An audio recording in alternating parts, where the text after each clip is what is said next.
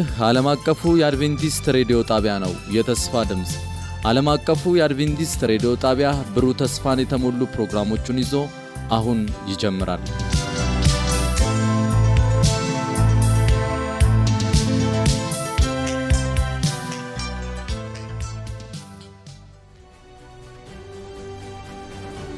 ከአሸናፊዎች በላይ የመነቃቃትና የመለወጥ የወንጌል ጥረት ፕሮግራም ለመጪው አንድ ወር በተከታታይ ከጠዋቱ 12 ሰዓት ተኩል እስከ አንድ ሰዓት በየምሽቱ ከሁለት ሰዓት እስከ ሁለት ሰዓት ተኩል ይተላለፋል። ይህን ዝግጅት በቤተሰብ በቤተ ክርስቲያንና በጎረቤት በመሰባሰብ በመስማት መነቃቃትና ተሃድሶ እንዲሆንላችሁ ሁላችሁም ትባረኩ ዘንድ እናድማችኋለን።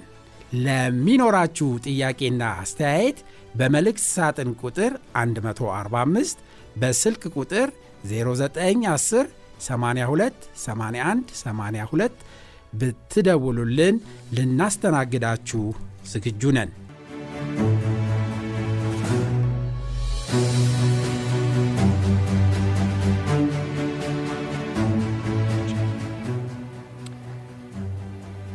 ወንድ አዋላጅ ሐኪም አንዲት ሴት አርግዛ ልትወልድ ስትል ምጧ ሲመጣ እንዴት ማዋለድ እንዳለበት ያውቃል፣ ይረዳል። ሳይንሱን በትክክል አጥንቷል። ምናልባት ብዙ ጊዜ ሴቶችንም አዋልዶ ያውቃል። ስለዚህ ያዋልዳል፣ ችግር የለም። ምናልባት በመሃል ችግር ቢገጥማት ልጁ ቢታፈን ኦፕራሲዮን ማድረግ ካስፈለገው ኦፕራሲዮን አድርጎ ያዋልዳታል። መሳሪያ ተጠቅሞ ማዋለድ ካለበት መሳሪያ ተጠቅሞ ያዋልዳታል።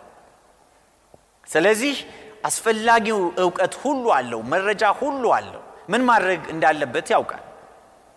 ይሁን እንጂ አንድ ነገር አያውቅም። የምጥ ህመምን አያውቅም። ምክንያቱም በእርሱ ላይ ደርሶ አያውቅም። እኔ ምናልባት አንዳንዶቻችሁ እንደምታውቁት ድሮ ነርስ ነበር። ነርስ ሆኜ በመንግስት ሆስፒታል ሳገለግል አብዛኛውን ጊዜ ያገለገልኩት በማዋለጃ ክፍል እና በዛ አካባቢ ባሉት አገልግሎቶች ላይ ነበር። እዛ ሳገለግል ብዙ እናቶችን የማዋለድ እድል ገጥሞኛል። እንዲያውም በአንድ ምሽት አስራ ሁለት እናቶችን አዋልጄ አድሬ አውቃለሁ። ይሁን እንጂ እናቶች ምጥ ሲመጣባቸው ምጥ አንዴ ይቆርጣል፣ ትንሽ ብሎ ደግሞ ፋታ ይሰጣቸዋል፣ ተመልሶ ደግሞ ይመጣል፣ ያስጨዋቸዋል፣ እንደገና ደግሞ ይለቃቸዋል። ታዲያ ምንድን ነው የምንላቸው? አይዞሽ፣ እንዲሁ ነው ባህሪው ነው ነው የምንላቸው። አይዞሽ አሁን ትወልጃለሽ። አንዳንዶቹ በጣም ነው የሚጮሁት፣ አንዳንዶቹ ደግሞ የመታገዝ ኃይል አላቸው። ህመም የመታገዝ ኃይላችን ይለያያል። pain threshold ይባላል። ይለያያል ከሰው ወደ ሰው። ስለዚህ አንዳንድ እናቶች ይቋቋማሉ፣ አንዳንድ እናቶች ግን ትንሽ ገና ሲጀምራቸው ብሎ መጮህ ይጀምራል። ያን እንዴ አትጩህ እንጂ እንላቸዋለን አንዳንዶቹን፣ ምክንያቱም ህመሙን ስለማናውቅ ስለማይገባ ነገር ግን ይሄ ነገር በደንብ አንድ ወንድ ይህን መረዳት የሚችለውን ያክል የተረዳሁት ባለቤቴ የመጀመሪያ ልጃችንን የወለደች ጊዜ ነው። መንግስት ሆስፒታል ነበር ልትወልድ የገባችው።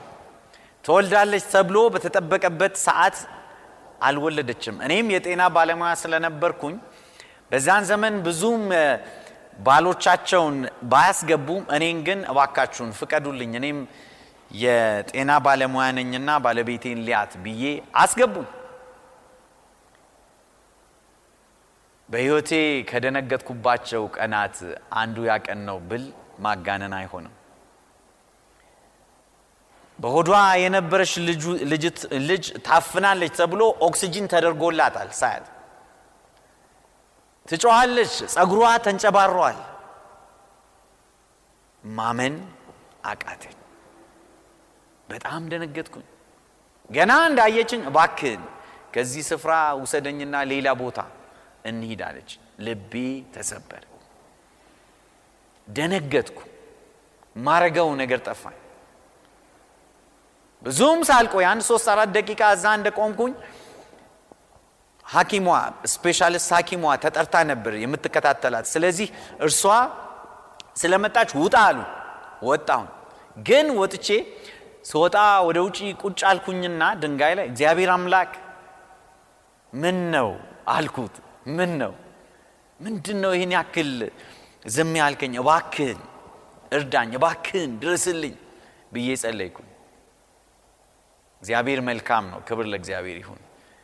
በሰላሳ ደቂቃ ውስጥ የመጀመሪያ ሴት ልጃችንን ባለቤቴ ተገላገለች። እግዚአብሔርን በጣም አመሰግን። እግዚአብሔር መልካም ነው፣ ይሰማል።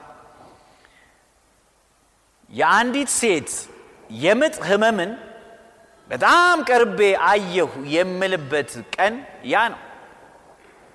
ሴት አዋላጅ ሐኪሞች ግን እንደዛ አይደሉም። ወንዱ ሐኪም የሚያውቀውን እውቀት ሁሉ ያውቃሉ።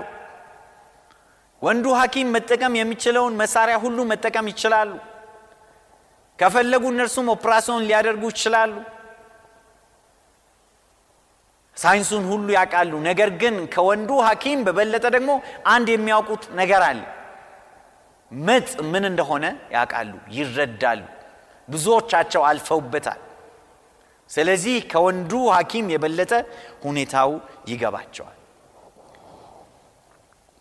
ወገኖቼ ሊቀ ካህናችን ጌታችን ኢየሱስ ይረዳናል ይረዳናል። ስንወድቅ ይረዳናል። ስንፈተን ይረዳናል። ተስፋ ስንቆርጥ ይረዳናል። ስንራብ ይረዳናል። ወገኖቼ ጠላታችን በእኛ ላይ የተለያዩ ውርጅብኞችን ሲያወርድብን ይረዳናል ጌታ ኢየሱስ። ታዲያ እርሱ ለመፍረድ አይቸኩልም። እጁን ዘርግቶ ያነሳል እንጂ እዛ በወደቅንበት አይቆጣንም። ይረዳል እንጂ በሰው ላይ አይፈርድም። ኢሳያስ ምዕራፍ 42 ከቁጥር ሁለትና ሶስት ላይ እንደሚናገረው የሚጤሰውን ጧፍ አያጠፋም፣ የተቀጠቀጠን ሸምበቆ አይሰብርም። ተስፋ የተቆረጠበትን ሰው ቢሆን ዞር ብሎ የማያውን ሰው ኢየሱስ ተስፋ አይቆርጥበትም። ወገኔ ኢየሱስ ሁኔታህን ሁኔታሽን ይረዳል። የትም ወድቀሽ ብትሆኝ፣ ምንም ያክል ርቀሽ ብትሆኝ፣ ምንም ያክል እግዚአብሔርን በድለ በድለሽ ብትሆኝ፣ እጅህን ወደ ክርስቶስ ዘርጋ። እንደገና ይቀበልሃል። እንደገና ያድሰሃል። እንደገና የእግዚአብሔር ልጅ ትባያለሽ።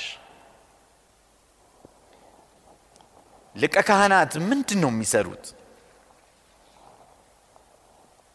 በጥልቀት ይህን ለማወቅ ከፈለጋችሁ በዘጸአት ምዕራፍ 28 29 ላይ ማግኘት ትችላላችሁ። እንደዚሁም ደግሞ ዘሌዋውያን ምዕራፍ 16ን ብታነቡ የበለጠ ማግኘት ትችላላችሁ። እኔ ግን በአጭሩ ልንገራችሁ። አንድ ሊቀ ካህን የሚያደርገው በእግዚአብሔር የተመረጠ ከቤተሰቡ የመጀመሪያ ልጅ የሆነ ኤፉድ ወይም የሚያብለጨልጭ ያማረ የካህናት ልብስ ይለብሳል። ወገቡን በጥበብ መታጠቂያ ይታጠቃል። የእስራኤልን ልጆች ስም በሙሉ ማለቴ የነገዶቹን ስም አስራ ሁለቱን የነገዶች ስም በደረት ኪሱ ውስጥ ያደርግና ሁሌ በእግዚአብሔር ፊት ሲቀርብ የእነሱን ስም ይዞ ይቀርባል። ለመታሰቢያ ይሆን ዘንድ ሁል ጊዜ በእግዚአብሔር ፊት እንዲታወሱ ይላል። ክብር ለእግዚአብሔር ይሁን ወገኖቼ። ሁሌ እግዚአብሔር ስለኛ ያስታውሳል፣ ያስባል፣ ግድ ይለዋል። ከዚያም በጭንቅላቱ ላይ ከወርቅ የተሰራ አክሊል ያደርጋል። በአክሊሉ ላይ ደግሞ የተቀረጸ እንዲህ የሚል አረፍተ ነገር አለ፣ ቅድስና ለእግዚአብሔር የሚል ስብሐት ለእግዚአብሔር የሚል በእግዚአብሔር ፊት በቅድስና እንዲመላለስ ያን ለብሶ በእግዚአብሔር ፊት ይታያል። እርሱ ደም ይዞ በእግዚአብሔር ፊት ይቀርባል። ለሕዝቡ የኃጢአት ይቅርታን ያስገኛል። በእግዚአብሔርና በሕዝቡ መካከል ይቆማል። ሕዝቡን ወደ እግዚአብሔር ያቀርባል፣ ያስተምራል። ሊቀ ካህናችን ጌታችን ኢየሱስም ያንኑ ነው የሚያደርገው። በዘሌዋውያን ምዕራፍ 9 ከቁጥር 11 እና 12 ላይ እንዲህ ይላል ክርስቶስ አሁን ስላሉት መልካም ነገሮች ሊቀ ካህናት ሆኖ በመጣ ጊዜ በሰው ወደ እጅ ወዳልተሰራችው ከዚህ ፍጥረት ወዳልሆነችውና ታላቅና ፍጹም ድንኳን ገባ ይላል። ጌታ ኢየሱስ በዚህ ዘመን ስላሉት ነገሮች ሊቀ ካህናት ሆነ። ስላለፉት ብቻ አይደለም ወገኖች። አንዳንድ ሰዎች ጌታችን ኢየሱስ ክርስቶስ ሊቀ ካህን የሆነው ወይም ደግሞ ያማለደው ሊቀ ካህን ማለት ሕዝቡን የሚያማልድ ማለት ነው ወገኖቼ። ያማለደው በስጋው ወራት ብቻ ነው፣ በዚህ ምድር በነበረ ሰዓት ብቻ ነው ይላሉ። ወገኖቼ መጽሐፍ ቅዱስ እንደዛ አይደለም የሚለው።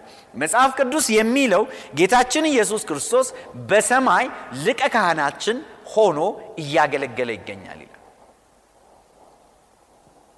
የገባውም ይላል የፍየልንና የጥጃን ደም ይዞ አይደለም፣ ነገር ግን የዘላለም ቤዛነት ሊያስገኝ የራሱን ደም ይዞ ወደ ቅድስተ ቅዱሳን ለአንዴና ለመጨረሻ ጊዜ ገባ ይላል። ቁጥር 15 ላይ ደግሞ ስለዚህ የተጠሩት ተስፋ የተሰጠውን የዘላለምን ርስት እንዲቀበሉ ክርስቶስ የአዲስ ኪዳን መካከለኛ ነው ይላል። የአዲስ ኪዳን መካከለኛ አማላጅ ለምኑ ተስፋ የተሰጠውን የዘላለምን ርስት በእርሱ ያመኑት እንዲቀበሉ በመጀመሪያው ኪዳን ስር በነበሩበት ጊዜ ከሰሩት ኃጢአት ነፃ ለመውጣት ቤዛ ሆኖ ሞቷልና ይላል። ጌታችን ኢየሱስ ክርስቶስ ሊቀ ካህናችን ነው። የሚያማልደን እርሱ ነው ወገኖቼ። አንደኛ ዮሐንስ ምዕራፍ ሁለት ቁጥር አንድ እና ሁለት ላይ ደግሞ እግዚአብሔር ባህርያ ዮሐንስ እንዲህ ይላል፣ ልጆቼ ሆይ ኃጢአት እንዳትሰሩ ይህን እጽፍላችኋለሁ። ነገር ግን ማንም ኃጢአት ቢሰራ በአብ ዘንድ ጠበቃ አለን፣ እርሱም ጻድቅ የሆነው ኢየሱስ ክርስቶስ ነው ይላል። ጠበቃ አለን የሚቆምልን። ይህ ማለት ኃጢአት ለመስራት ፈቃድ መቀበያ አይደለም አይደለም። ኃጢአት ለእግዚአብሔር ሕዝብ እርም ነው። ነገር ግን አንዳንድ ጊዜ እንወድቃለን፣ እንንሸራተታለን። በምድር ላይ ነው ያለ ነው። በእግዚአብሔር ፊት ፍጹም ልንሆን አንችልም በስጋ ነገር ግን ክርስቶስ ኢየሱስ በእግዚአብሔር ፊት ለእኛ ይቀርባል፣ ያማልደናል። ኃጢአት የሰራ ሰው ቢኖር ተስፋ አይቁረጥ፣ ጠበቃ አለን ብሎ ይናገራል። ኃጢአት ክፉ ነው፣ መጥፎ ነው፣ ከእግዚአብሔር ይለያል። ኢሳያስ ምዕራፍ 59 ቁጥር ሁለት ላይ እንደሚናገረው ነገር ግን በደላችሁ ከአምላካችሁ ለይቷችኋል፣ ኃጢአታችሁም ፊቱን ከእናንተ ሰውሮታል ይላል። ኃጢአት ይለያል ወገን። ከኃጢአት ጋር አትጫወት። በእግዚአብሔር ፊት ብልጣብልጥ አትሁን። ኃጢአት ክፉ ነው፣ ያጠፋል፣ ይጎዳል፣ መርዝ ነው ኃጢአት። በተለይ የሽሩሩ ኃጢአት አይግዛ። የድፍረት ኃጢአት በእግዚአብሔር ፊት አታድርግ። እግዚአብሔርን ፍራ። ነገር ግን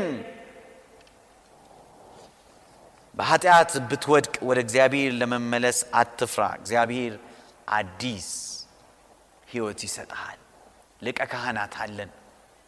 የራሱን ደም እንከን የለሽ ደም ይዞ የቀረበ በምድራዊ ቤተ መቅደስ ካህናት ኃጢአተኛው በበጉ ላይ እጁን ጭኖ በግ ከገደለ በኋላ እንከን የለሽ እንስሳ ከገደለ በኋላ ደሙን ይዘው ወደ ውስጥ ይገቡና ይረጩ ነበር። ሊቀ ካህናቱ ደግሞ በዓመት አንድ ጊዜ ወደ ቅድስተ ቅዱሳኑ የእግዚአብሔር ታቦት ወዳለበት የስርየት መክደኛ ወደሚገኝበት ስፍራ ይገባና መጀመሪያ ለራሱ ኃጢአት ደም ካቀረበ በኋላ ካስተሰረየ በኋላ ለሕዝቡ ለማስተሰረየት ወደ ውስጥ ይገባል።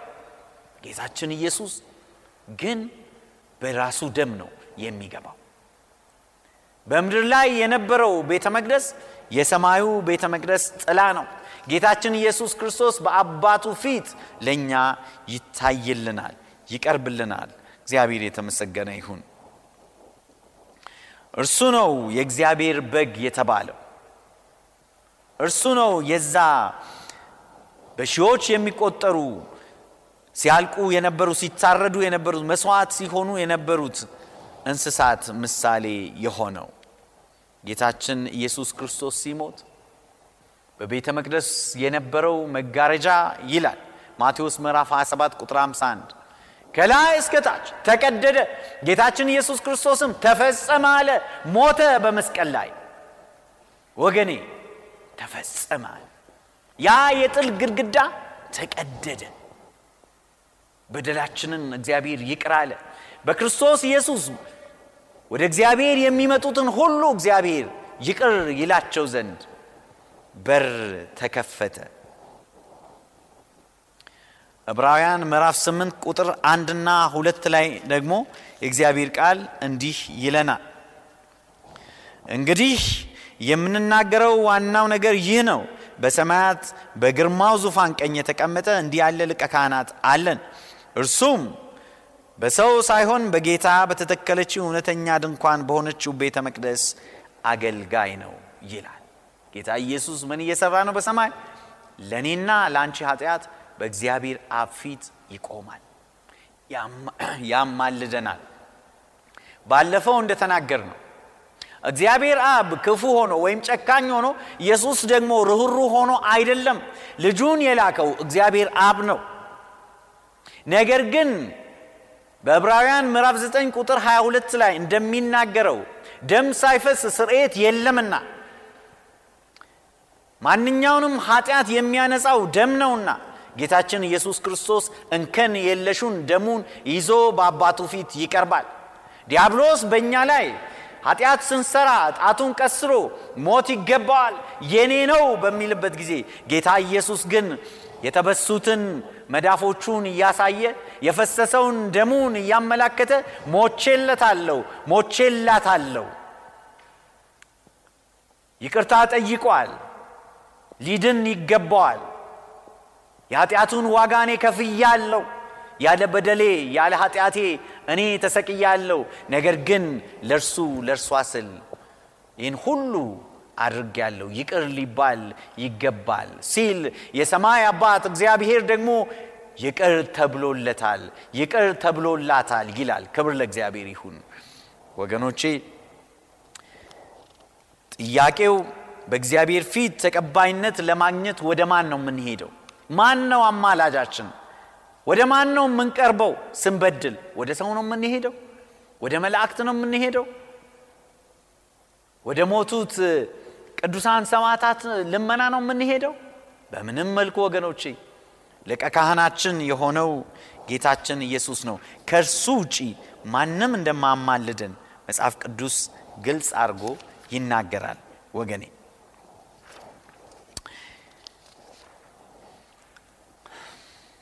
አንድ ሰው እንዲህ አለ፣ ሰው ያለ ጤና ያለ ሀብት ሰማይ ሊገባ ይችላል። ታዋቂ ሳይሆን ትልቅም ስራ ሳይኖረው ሰማይ ሊገባ ይችላል። ሳይማር ገቢም ባይኖረው ትልቅ ስምም ባይኖረው ሰማይ ሊገባ ይችላል። ባያምር የሚያኮራ ባህል ባይኖረው ሰማይ ሊገባ ይችላል። ጓደኛ ባይኖረው ብቸኛም ቢሆን ሰማይ ሊገባ ይችላል። ነገር ግን ይላል ማንም ያለ ክርስቶስ ሰማይ ሊገባ አይችልም። ያለ ክርስቶስ ማንም ሰማይ ሊገባ አይችልም። አንድ የወንጌል አገልጋይ ነበር ይባላል። ይህ የወንጌል አገልጋይ አረጀና ሊሞት በአልጋው ላይ ነበረ፣ የመሞቻው ጊዜ ላይ። ይህ ሰው በጣም የታወቀ ታማኝ ትጉ አገልጋይ ነበር። ነገር ግን አረጀ። ሊሞት ሲል ጎረቤቶቹ ሰሙ። አንድ ክርስቲያን ያልሆነ ነገር ግን የሚያከብረው ጎረቤቱ መጣና እንግዲህ መቼም እርሶ አሁን ሊሞቱ ነው። በጣም ጥሩ ቅን ታማኝ ሰው ነበሩ። ተግተውም አምላኮትን አገልግለዋል። በእኔ ግምት ጀነት ወይም ገነት የሚገቡ ይመስለኛል አላቸው። ሰውየው እንዲህ አሉት፣ ያን መጽሐፍ ቅዱሴን አቀብለኛል። ከዛ በኋላ አንደኛ ዮሐንስ ምዕራፍ አንድ ቁጥር ሰባት ላይ ጣቴን አምጣና እዛ ላይ አርገዋል። ጣታቸውን አምጥቶ አንደኛ ዮሐንስ ምዕራፍ አንድ ቁጥር ሰባት ላይ አስቀመጠ። እንዲህ ይላል የልጁ የኢየሱስ ክርስቶስ ደም ከኃጢአት ሁሉ ያነጻል ይላል። ከዛ እንዲህ አሉት በጣም በደከመ ድምፃቸው የሰማይ ፓስፖርቴ ይሄ ነው አሉ። የሰማይ ፓስፖርትሽ የኢየሱስ ደም ብቻ ነው ወገኔ። የሰማይ ፓስፖርትህ የክርስቶስ ኢየሱስ ደም ብቻ ነው። እንግዲህ ወገኖቼ ጌታ ኢየሱስ በደሙ ገዝቶናል። የተገዛ ሰው